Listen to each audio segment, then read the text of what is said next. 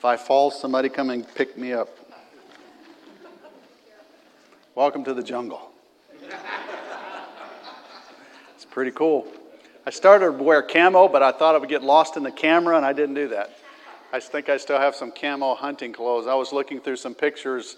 Uh, our son Tom's getting married in October. Lynn went to a bridal shower yesterday, and I was get, looking at pictures yesterday, and I ran across some old pictures of me back when I used to be an avid deer hunter over in Georgia, and I uh, had the camo on, the whole spiel, the beard. It was cool. Um, can't do the beard anymore because I'd look like Santa Claus because it's white as probably Bill's is, so I, I, don't do the beard anymore. I don't want to look too old. Um, but hey, we're thrilled you're here. Um, did you notice we have a new song leader? I didn't notice it. I didn't remember it last week until I was driving home. I was halfway home and I'm like, he shaved. so it's great to have a new song leader. Uh, we're excited for that. That. That's pretty cool. Glad to be here. I've, I've been out of the pulpit for a couple of weeks off and on. Um, my travel schedule is kind of crazy with Lynn's passing, or her dad's passing and stuff. That kind of took me out as well. But it's great to be home, great to be with you, and I'm excited to get to share a message with you today. Um, thank you, Javon, for preaching last Sunday. It was a great sermon, really was. Aaron, couple of times there, appreciate what you've done and your preaching as well. It's nice to know that there are people in the church who can step in and fill in at any time, and that's, that's very cool. It really is to know that there are ample, ample of resources uh, among this body, and that's very, very exciting. My hat's off to the crew that put all this together and all of the things around the, the facilities for Vacation Bible School. It's going to be great. We have how many kids coming? 72 children will be in this building. We'll have 112 adults. Not really. Yes. yeah, it would be nice, yes? We need three adults for every child. Um, not quite, but it, we will have a handful of folks that are here helping every every week. So we're excited every day this week. So we're excited that that's going on. It's been a lot of work that goes into this, and I thank you very much for what you're doing. It's really really cool. The kids will have a blast. If you're free and if you're available, or if you're not free and you can make yourself available this week, please come by in the mornings and uh, be a part of VBS. It'd be great just to watch and see and, and see what's going on in that world. It's really really neat. So, this morning we're going to look in James chapter 2. There's a couple of things I want to share with you. At the end of the sermon, we're basically going to talk very simply about this question Are you dead or alive? It's that simple. It really isn't that complicated. Living the life of Jesus is not that hard, but it does require us to be engaged. And that's what this conversation is really about with, with this this morning, is I really want us to look at two things. One, faith. The other, mercy. Uh, the verse of scripture that Brother Costa just read for us a moment ago is powerful because it shares with us the importance of mercy. Um, basically, it says mercy triumphs over judgment. Personally, I'm excited about that. I don't know about you, but I'm a little bit excited about the fact that mercy triumphs over judgment and God is a merciful God. Because the reality is, if I get what I deserve, I'm going to bust hell wide open. I'm telling you, man. I mean, that's just the reality of it. How many of us have lived perfect lives? No hands. So, what's up with that? Guess where you all deserve to go? To hell. Isn't that an exciting thing to talk about on Sunday morning? Yeah, but the beauty of it is God is a merciful God. And mercy is when we get something uh, that we never deserved. That's the best part about what mercy is. Mercy is not getting what you might deserve. It's a blessing that's an act of divine favor. And trust me, it is an act of divine favor.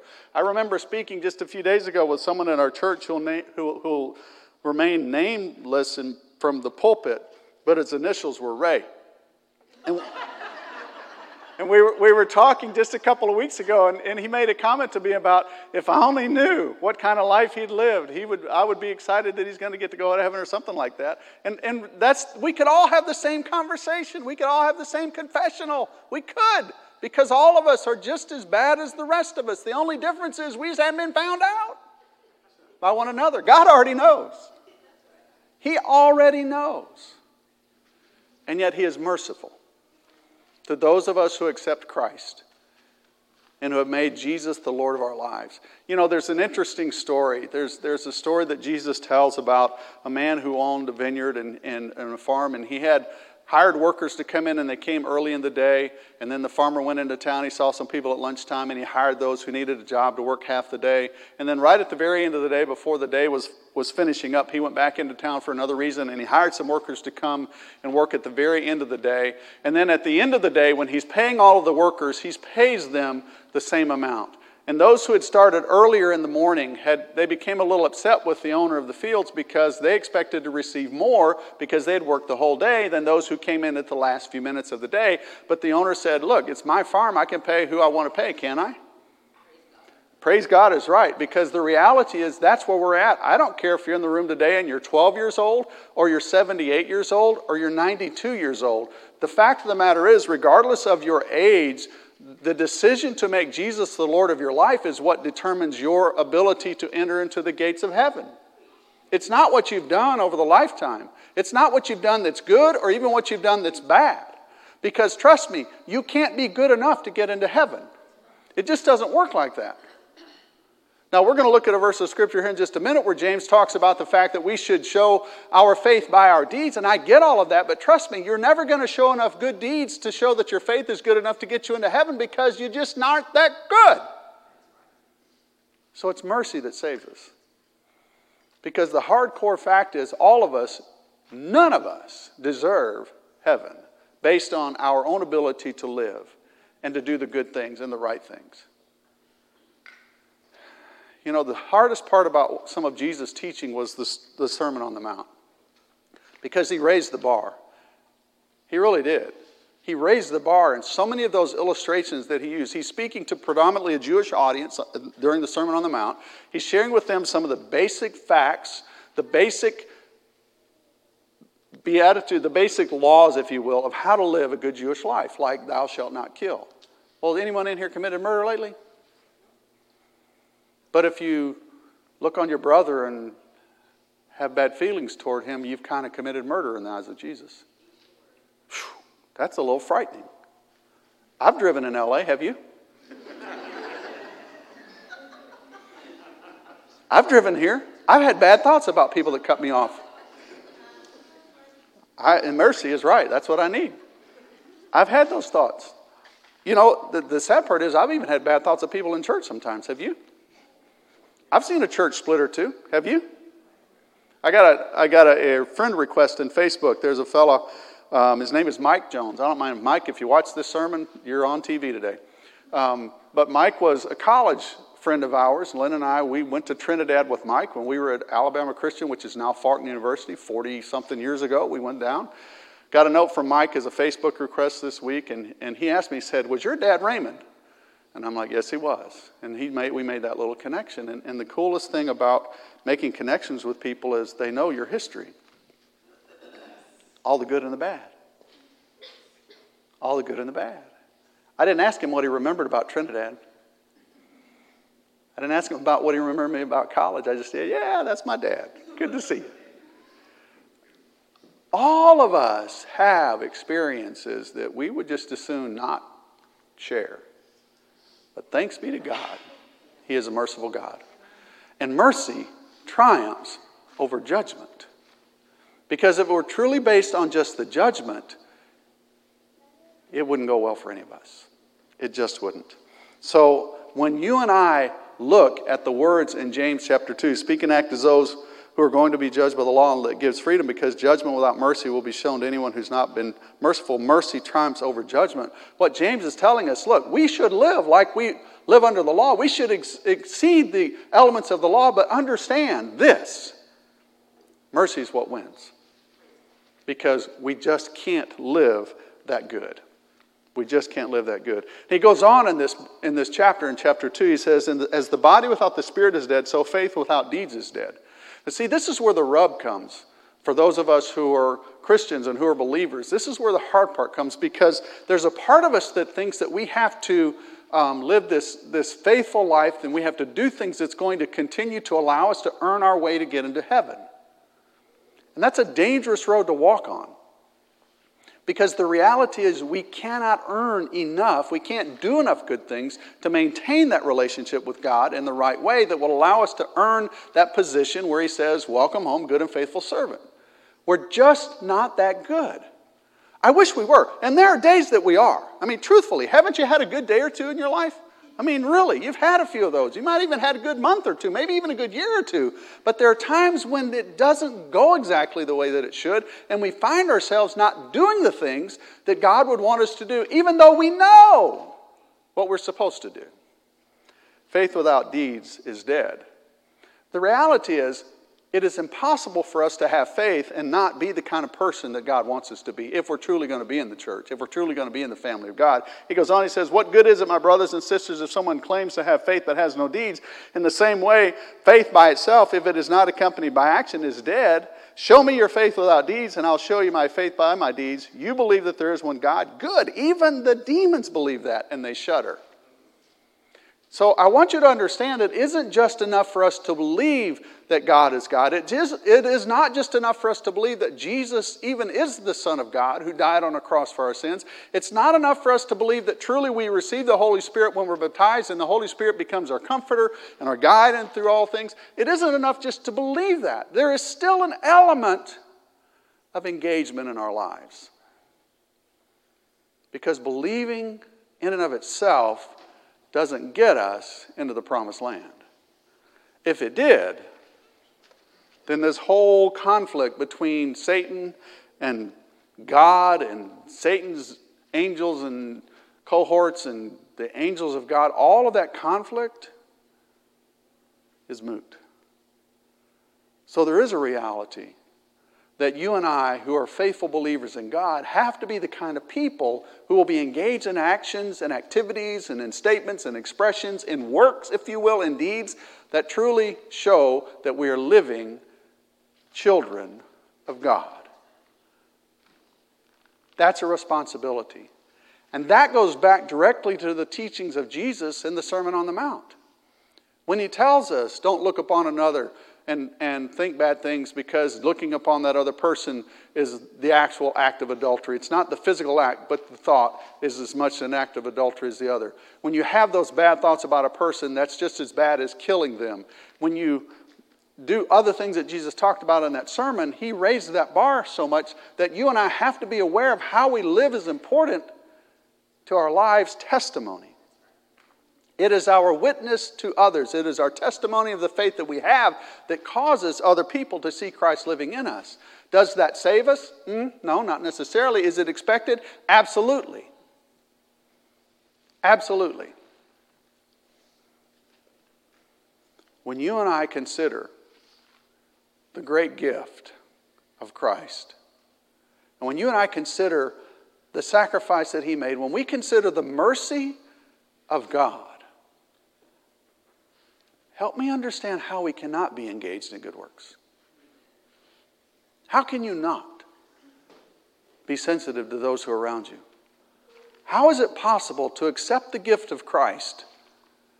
How is it possible to accept that and then ignore others? See, I don't think you can. And that's where the real rub comes for us. I don't think we can. James writes, faith without works is dead. You have to be engaged in something. You can't go through your walk as a believer and not do good deeds in the name of Jesus for other people. Because if you think you can, you're playing a game with yourself. You're playing a game. So here's your test I wish I could read that, but I can't see through the trees. Thank you for the monitor. So I want you to take a pencil or your phone, because I can't read what I write. And I want you to take a moment, and I literally want you to jot down the last three or four or five times that you have shown mercy to another person.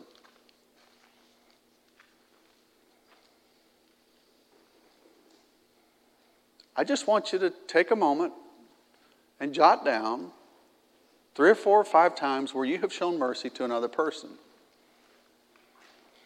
And then while you're doing that, I want you to list four, three or four or five times where your faith was confirmed by your deeds or your works, where someone saw your faith by what you did, either for them or what they saw you do for someone else or with someone else. But I'd like you to jot down three or four or five things that show your mercy and show your good works. And I have a reason for you doing that. Because basically, the answers that you write down are going to determine if you're dead or alive in Christ. And my hope is that you are alive in Christ. I know that we're saved by grace through faith. It's not anything that we do in and of ourselves, it's a gift from God. I know that. But I also know this God has given us a way to live, and He has an expectation for us as to how we should live. And two of those expectations involve being merciful and doing good works to those in the name of Jesus. So, are you dead or alive? Now, I'm going to ask you to do one more thing because I want you to reflect upon this. Once you've answered questions about yourself, I wonder what you could write down about how this church is merciful. And how is this church engaging in good works. Because it matters. It does matter. The church is here for a reason. 50 plus years, this church has met in this community. And it's here for a reason.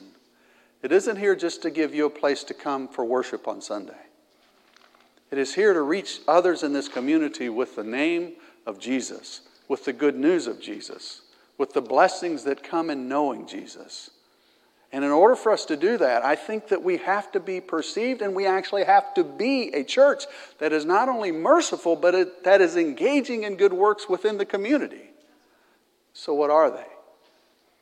And if you're struggling with answering that question as to what the church is doing by being merciful and what works the church is engaged in, if you're struggling with that, I have two observations for you. Number one, maybe you should be more engaged in what the church is doing because you might not be aware of what we're doing.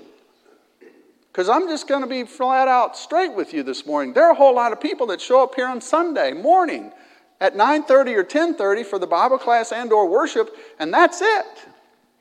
And not any, they're not engaged in any of the other activities that the church may be doing. I'm not throwing you under the bus. I'm just opening your eyes to the opportunity that there's a lot of stuff going on that you might get engaged with and you might be involved with that could change your list and your personal activities. And I also want you to realize that this church is a merciful church.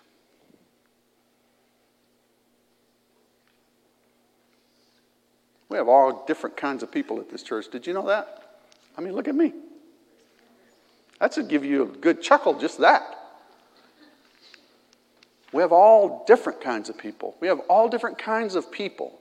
And not just skin color, but socioeconomic. We have a whole plethora of different kinds of people in this church, which is amazing. Because I could take you some churches that are not diverse in any way. How merciful is this church? What kind of works is this church engaged in? And then I want you to, especially, I want you to think about what you're doing. How are you being merciful? What deeds and what works are you doing to show your faith? Simple. And then I'll let you rate yourself on a scale of one to five, one being, I'm dead, five being, I'm alive.